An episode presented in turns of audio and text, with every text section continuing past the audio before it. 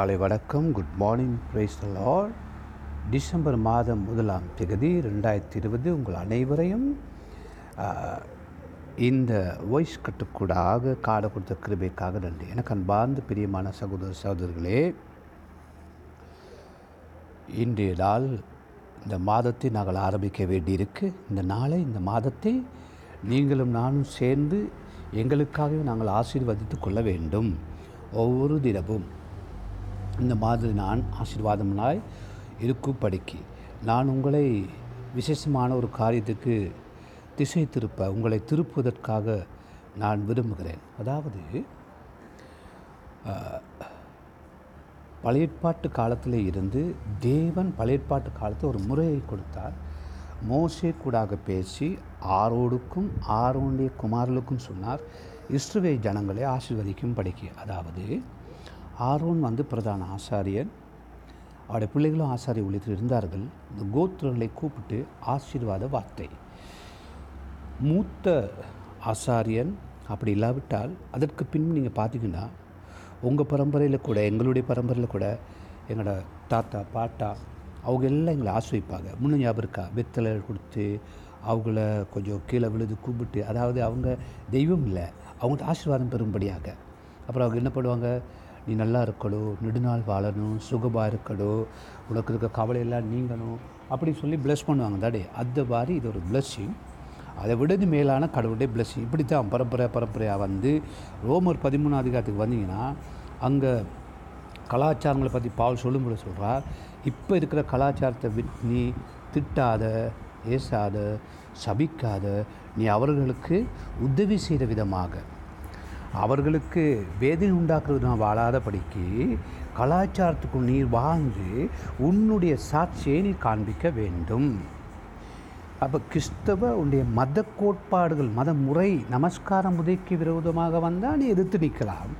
கலாச்சார வாழ்க்கையில் இருக்குதான உடுப்பு சாப்பாடு நட பாவனை பேச்சு அதுக்கு விரோதமாக நீ கிரியை செய்து நீ சபிக்கப்பட்டவடாய் அல்லது இடங்களை விட்டு அதாவது தூரப்படுத்துவனாய் இராத படிக்க உன்னை எச்சரிக்கையாயிருன்னு சொல்லி நியாயப்பிரமாணத்தை நல்லா அறிந்த பவுல் எழுதுகிறாரு சரி இப்போ நான் என்ன பண்ணுறோம் என்னாகமம்?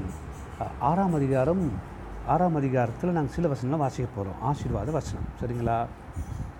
அதாவது இருபத்தி மூன்று இருபத்தி ரெண்டுலேருந்து வாசியதையும் கவலைங்க என்னாகமம்?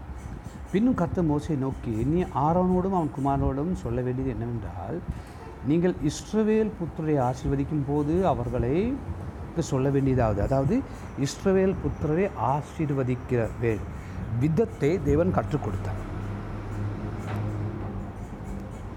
நீங்களும் புதிய பாட்டில் இயேசு என்ன சொல்கிறாரு நீங்கள் ஆசீர்வதிக்கிறேன்னு ஆசீர்வதிப்பேன் நீங்கள் சபிக்கிறவர்களே நான் சபிப்பேன்.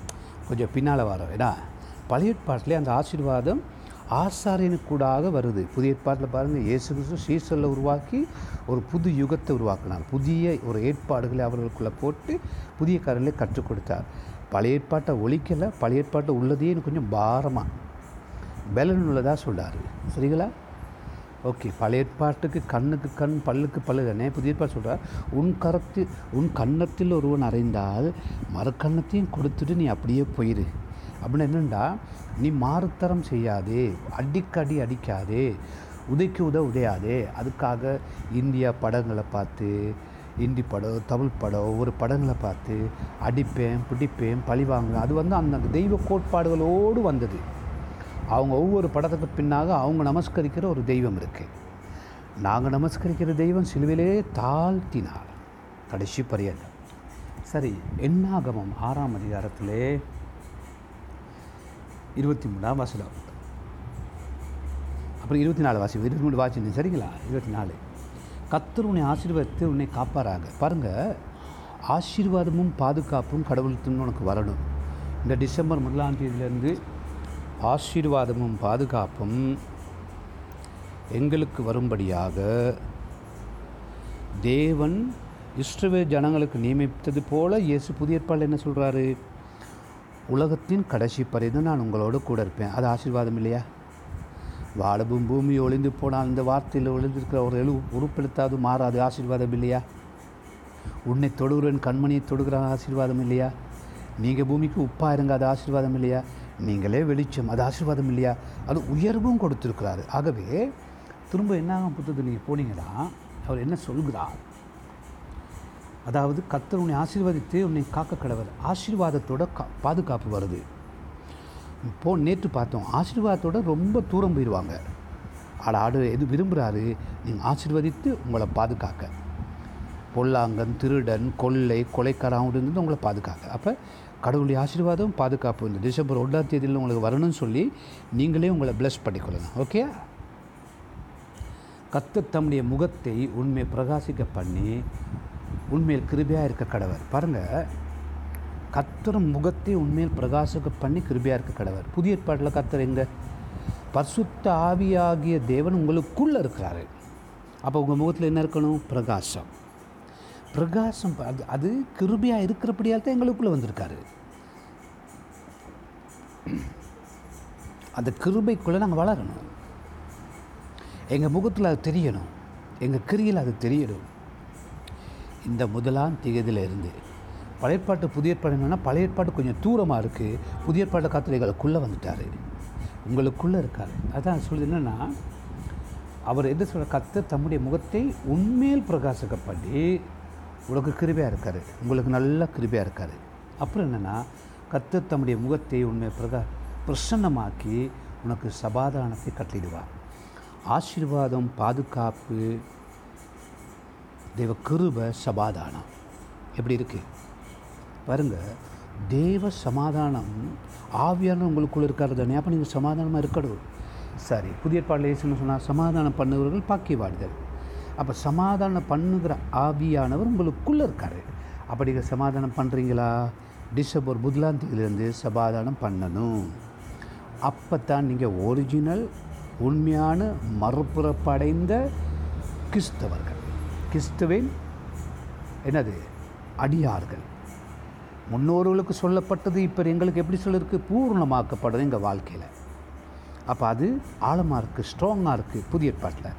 ஆவியர் உங்களுக்குள்ளே இருந்து பாவத்தை நீதியை நியாயத்தை எல்லாம் உணர்த்துறது தானே. அந்த காலத்தை புத்தகத்தை வாசித்து தான் அறியணும் இந்த காலத்து உங்களுக்குள்ளேயே இருந்து அவர் என்ன செய்கிறாரு?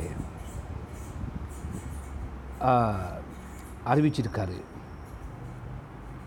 ஆகவே ஆண்டவர் வந்து எப்பொழுதுமே இந்த ஆசீர்வாதங்களை விட்டு விளக்க விரும்பலை. அப்புறம் என்ன சொல்லுதுன்னா கடைசியாக இவ்விதமாய் அவர்களை நாமத்தை இஸ்ரவேல் புத்தகருக்கு கூறக்கடவர்கள் அப்பொழுது நான் அவர்களை ஆசீர்வதிப்பேன் என்று கதை சொல்கிறார் அப்போ நீங்கள் நல்ல ஆசீர்வாதம் இருக்கும் பொழுது என்ன பண்ணணும் தெரியுமா?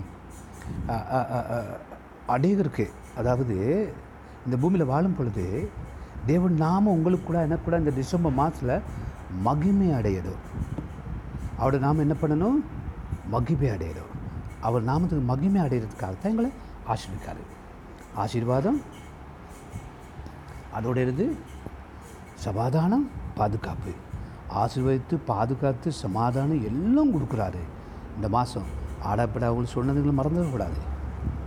புதிய ஏற்பாட்டுக்கு சொல்லாங்க நாங்கள் ஆவியானவங்களோடு இருக்கிறபடியால் சமாதானம் பண்ணுறவங்க ஐக்கியப்படுத்துகிறவர்கள் ஆசீர்வதிக்கிறவர்கள் கலாச்சாரத்தை உதைக்காதவர்கள் மனுஷோட வாழ்க்கைக்கு ஏளனமாய் பேசாதவர்கள். ஆகவே ஆவியாத்ம சட்டத்தை எல்லாம் ஒப்பு கொடுத்து நாங்கள் வாழலாம் சரியா?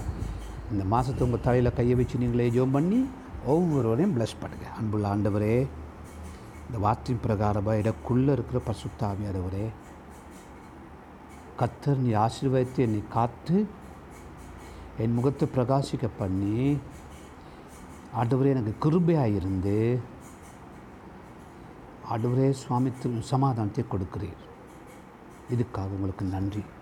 நானும் அநேகருக்கு கிருபையாக இருக்க அநேகரை சமாதானப்படுத்த மன்னிப்பு கொடுக்க ஆண்டவரே பிரிந்திருக்கிற குடும்பங்களை உறவுக்குள்ளே கொண்டு வர எனக்குள்ள ஆவியான கொடுக்குற எல்லா ஆசீர்வாதத்தும் உங்கள் மகிமையை கொடுக்க மகிமையுள்ள பாத்திரமாய் மாற என்னை ஒப்பு கொடுக்கிறேன் என்னை ஆசீர்வதித்து பாதுகாக்கிறப்படியா நன்றி. இயேசுவின் நாம் ஜெபிக்கிறேன். பரிசுத்த பிதாவே. ஆமேன். ஆமேன்.